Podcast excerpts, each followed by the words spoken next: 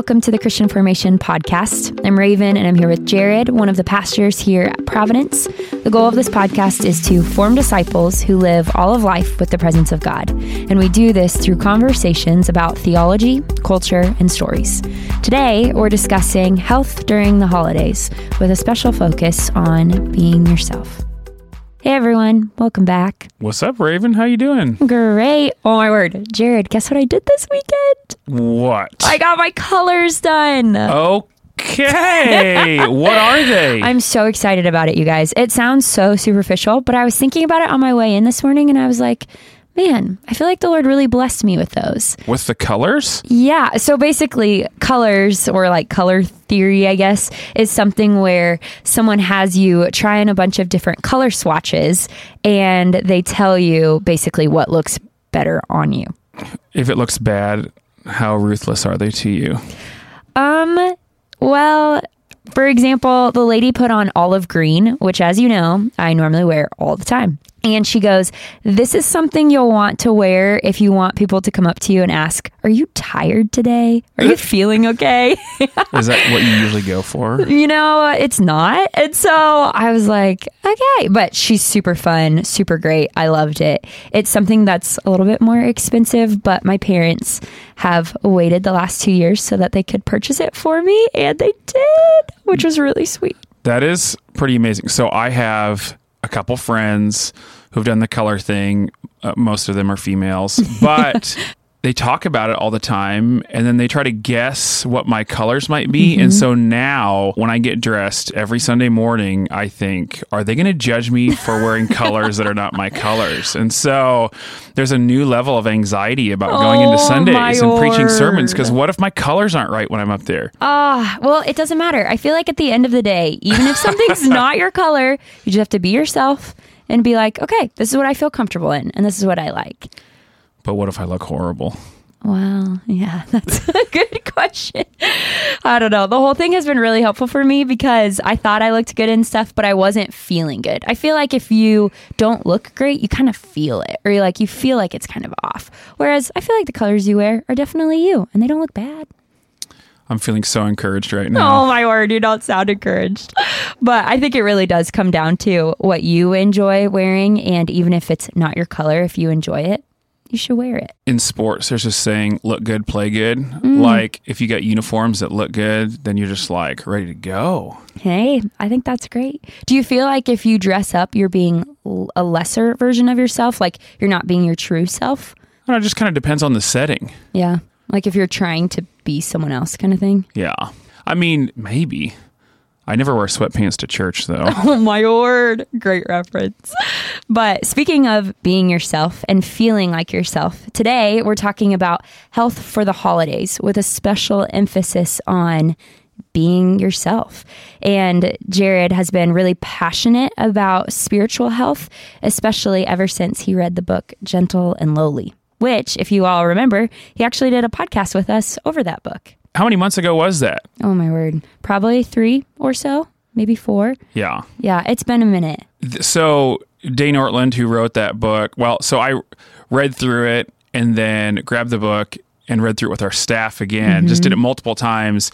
And now I've been thumbing through it again and picked up another book of his, which is great. And it just it speaks to your soul, and it speaks to it speaks to a weary soul. And I feel like I've, experienced some weariness over the last years. And so I have loved it. It's great, been life-giving. The launching off point is from this passage in Matthew 11:28-30 that says, "Come to me, all who labor and are heavy laden, and I will give you rest. Take my yoke upon you and learn from me, for I am gentle and lowly," the name of the book, "gentle and lowly in heart, and you will find rest for your souls, for my yoke is easy and my burden is light." Just a little section of scripture that's been powerful to me for years and years and years and years for many reasons. And so the book is good. I would suggest if you don't have it, go buy it. By the way, a little caveat. If you are coming on here and expecting health for the holidays to be about a workout plan and some paleo recipes from my house that I use, I truly apologize because we're not talking about that. But we are talking about rest. Mm-hmm. Yeah. But if you want some of those recipes, I bet Jared and Carrie would love to give them to you. Send me an email. Yeah. So we're specifically focusing on spiritual health. And a lot of it stems out of what Jared's read from Gentle and Lowly, but also what the Lord has taught Jared just through understanding that passage in Matthew and giving practical follow-up to it. Because Jared, for me, when I read Gentle and Lowly, I was like, I want practical, but it's not necessarily in there. It's more understanding the heart posture. And so, I'm excited for what you have because it really gets at the practical too. Yeah, totally. I think that one of the reasons why that book is huge and why it has like made waves around like the church in, I mean, I think all over the world really, is because there are a lot of people that are feeling worn down. There are a lot of people that are feeling kind of beat up by the world, people that feel tired and weary. And the thing is that as you read through this passage, it's pretty clear that Jesus promises us something. There is a promise in here, and it says it a couple times in these three verses in Matthew 11. And if you know it, or you were listening to me read it before, the thing he promises is rest. Yeah. And it's like, okay, wait, well, I'm feeling crazy tired. You're feeling tired. There's a sense in which a lot of people are just talking about how exhausted they are. And Jesus offers rest. So it's like, okay, wait. Jesus is offering us exactly what we need. What is the cure for weariness? What's the cure for despair? What's the cure for being exhausted? It's rest. Well, where do we find rest? It's in Jesus, right? And so that was a starting point for me to try to start thinking, okay, so what are some of the things that get in the way of us finding rest? You know, if you imagine Jesus standing like 5 feet away from you and he's looking at you and he's quoting these verses to you, come to me, all you who labor and are heavy laden, or in the NIV, I think it says, those who are weary and burdened and, you know, find rest. I will give you rest. Well, he's standing there, yet so many of us continue to feel weary. We continue to feel exhausted. What is it exactly that's keeping us from finding rest? Right. Yeah. I'm sitting here, I'm like, tell me, what is it? Well, now, just to give a little caveat before we go, if you were to talk about the fullness of what brings rest and how to find spiritual health, like you could probably spend months talking about this. You could take a class on it, you know, and it would take forever. We're going to just talk about a couple things and talk about a couple things over the next couple weeks. And the thing that you mentioned, which sounds a little self-helpy, but don't be triggered by that. It's to be you. And it might not be the first thing that comes to mind when you think about finding rest, but I think for me in my story, it was one of the things that I discovered that was massively helpful in finding rest in Jesus. So we planted our church a little over 4 years ago. We started the process of planting a little over 5 years ago. So we've been in this for a while. We planted as a part of a network of churches called the City Light family. And if you're familiar, if you're in Omaha or in the area and you know City Light churches, there's just a lot of movement happening. And there's a lot of amazing, dynamic leaders that are in the City Light family. Two of them are good friends of mine, and they were over at City Light Omaha, Chris and Gavin. I've been friends with them for over 10 years, and they were one of the sending churches that sent us out. Well, so we planted a church. And you kind of wonder, hey, are we going to have a crazy success story where our church grows from 0 to 1,000 in a year or 2 years? Well, that didn't happen. You know, we had a couple hundred people, and we would gather with City Light pastors. We have this rhythm of gathering once a month to celebrate what God is doing and just to encourage each other. We kept going to these monthly gatherings. And as I was watching other people lead, I would see someone like a Chris who has a very like charismatic, kind of brings like this electricity to the room. And I'm like, ooh, I want that. And then you see someone like a Gavin who has this winsome way that he can like string together words and preach sermons that are just like kind of mind blowing. And then, you know, there's other people around the room that you're like, oh, they just like hear the voice of God. I want that. Or there's just this command to their presence, or somebody else, you know, is all into the details of they're great writers. And I'm looking around and I'm seeing all these people and I start to try to like mimic what they're doing. Well, over the course of the first 2 years of planting, I noticed that going to those meetings, I started to not enjoy them. As a matter of fact, I started to kind of hate it. And I started to like look at the people around and I started to judge them and be angry. And I'm like, I actually don't like these meetings and I don't really like being around these people. Well, that's exactly the opposite of what we were supposed to be doing while we were there. Through some self-examination and my soul kind of feeling like it was shriveling up over the course of a couple years of planting, I realized that I was putting pressure on myself to be what I was not. And so I was trying to be charismatic like Chris. I was trying to be winsome like Kevin. I was trying to be spirit-filled like another, so all of these things.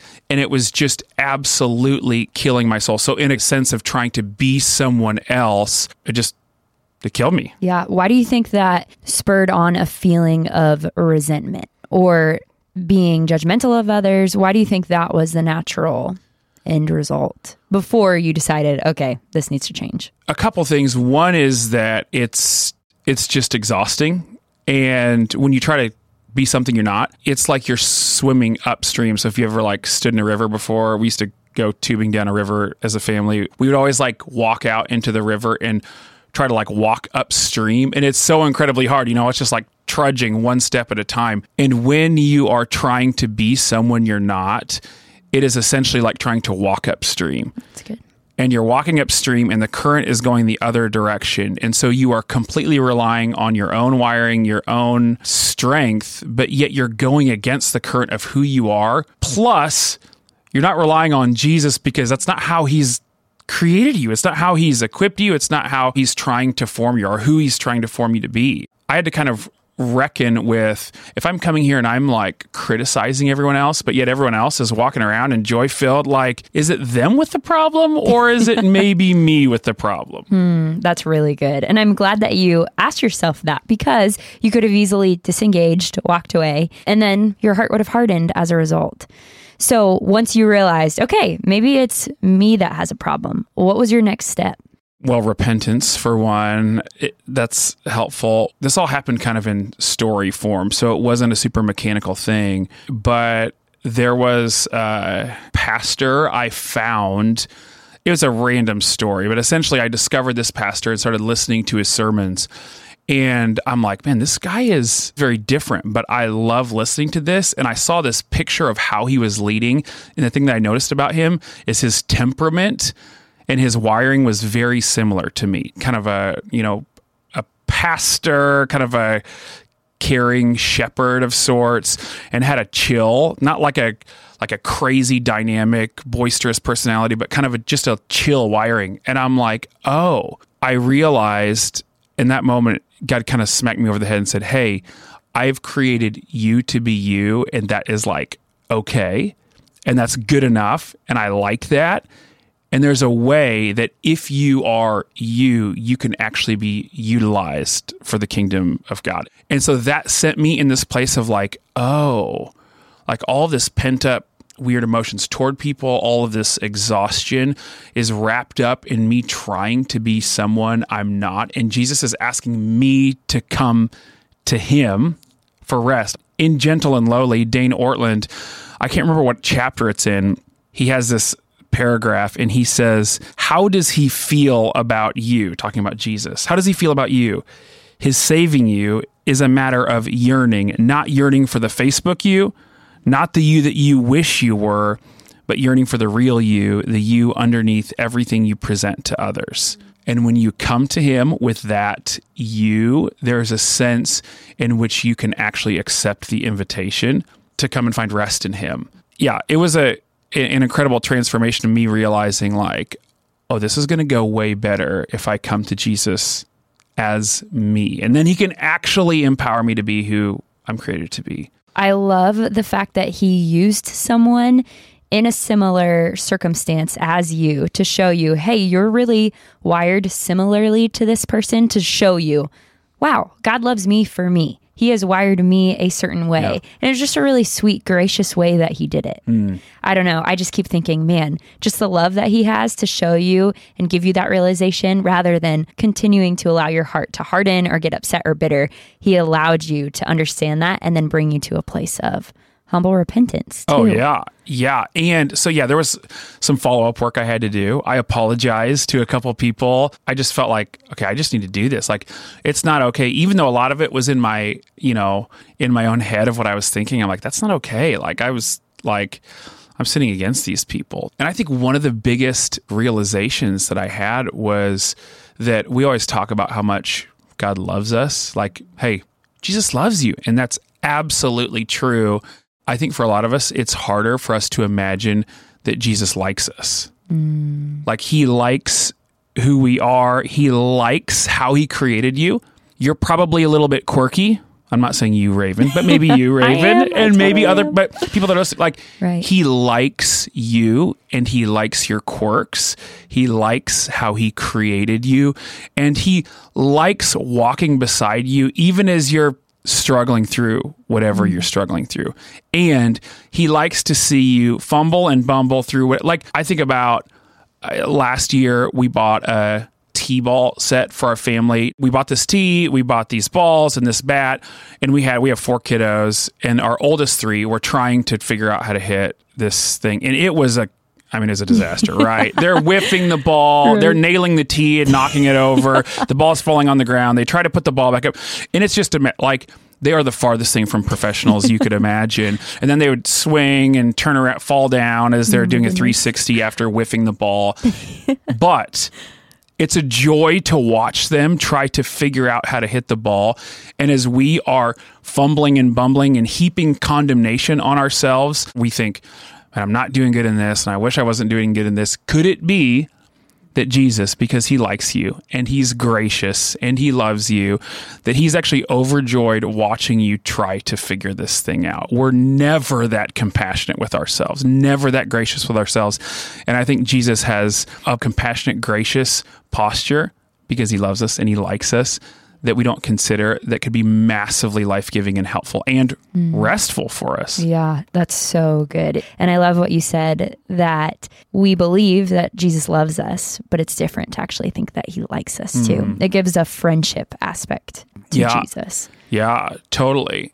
We work in ministry, and I think it's easy to like look around in ministry and try to become something. But I think it's something that is like relatable for anyone in any stage of life. Think about how this logically works. We follow people on Instagram, and there's these influencers, and they're like experts in their area. You know, my wife follows people who are like hair experts, and then they're, you know, food cooking experts, and then there's the, you know, Bible teacher girl expert, and then the fun, crazy traveler adventure, like all these people. Yeah. And we're looking at all these people, and by nature, then you're looking in the mirror and saying, hey, am I like this person? Well, how is it going to go if you take these people who have created a lifetime of success in one specific lane, and then you're comparing yourself to all these people? You are going to like kill yourself with condemnation and heaping judgment and trying to be other people when there's no possible way that you could ever live up to that standard. Right, totally. And I think about the women's conference that I went to this last weekend. One of the women at the table said, I just have such a hard time of comparing my family to other families. Same thing. They see the highlight reel and they think, wow, that family's perfect and mine just isn't. Or like you were saying, you look at this guru who has spent so many hours perfecting their craft, learning about it, and you think, oh, if only I had that many followers, or if only I was as far ahead as that person. And it does just continue this, honestly, discontent within your heart. Yeah. And so then we're trying to look at whether it's when we're making New Year's resolutions in a few weeks, or we're just trying to figure out who we're trying to become, or like we put pressure to like grow into this superhuman. And my question that I wrestle with and that I think is helpful for people to wrestle with is the simple question, like, who are you trying to become? Are you trying to become something that God is actually trying to form you to be? So you're pitting two questions against each other. The first one is, who are you trying to become? And then the other one is, who is God actually trying to form you to be? That's really good. And if you are focused on the latter question of who God is trying to form you to be, and you're getting all of these other opinions, thoughts, and condemnation that you're heaping on yourself because you're looking at everyone else, how is he supposed to tell you who he wants you to be if you're becoming just a really sad version of yourself, comparing yourself to so many other people? Yeah. And I think that if you can relax and understand who you are and understand the way that God has gifted you and the small steps of obedience and faith that he's inviting you into, God's probably not trying to form you to be some sort of superhuman or crazy influencer.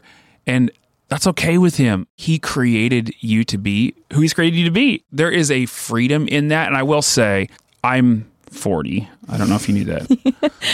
But it took me a long time to figure that out, and it's really hard to come to terms. And there's a sense of self-discovery in your 20s and even into your 30s that it's hard to settle into who exactly God has created you to be, and I still feel like I'm trying to figure that out. But I think, man, if you can shed some of that hey, who am I trying to be? That's just not really me. If you can shed that, it will allow you to come to Jesus honestly, to be able to actually find rest. Bring your burdens to him. Even the ways that you've pretended, bring those things to him and allow him to form you into who he's trying to create you to be, as opposed to trying to be someone you're not. Yeah, that's good. And I know my mind and heart are wondering this. So just to wrap up, how would you actually encourage people to start shedding this facade of who they're trying to be and actually understanding who God's made them to be? That's a good question. And it's a hard question. And I think that, first of all, just asking yourself that question and just observing throughout the course of a day or the next few weeks. But if you really want to do the deep work of figuring this out, it will probably best come if you take someone who knows you well, who's older than you and has a sense of maturity about them, and you sit down and ask them hey, so I'm wrestling with this. I'm feeling a little exhausted, or I'm feeling a struggle in my soul because I just don't I feel like I might be trying to pretend or whatever. Can you try to help me navigate through this? And just ask somebody, hey, what do you see in me? What are my giftings? What are my wirings? Who am I? Who am I not? And let them kind of help guide that process. I think it can be really helpful because outside eyes are always helpful for feedback. Oh, for sure. And if you don't have someone like that, reach out to Jared and I, and we could connect you with someone in the church, because totally. I think we have a lot of people in the church that would be willing to do that. Mm-hmm.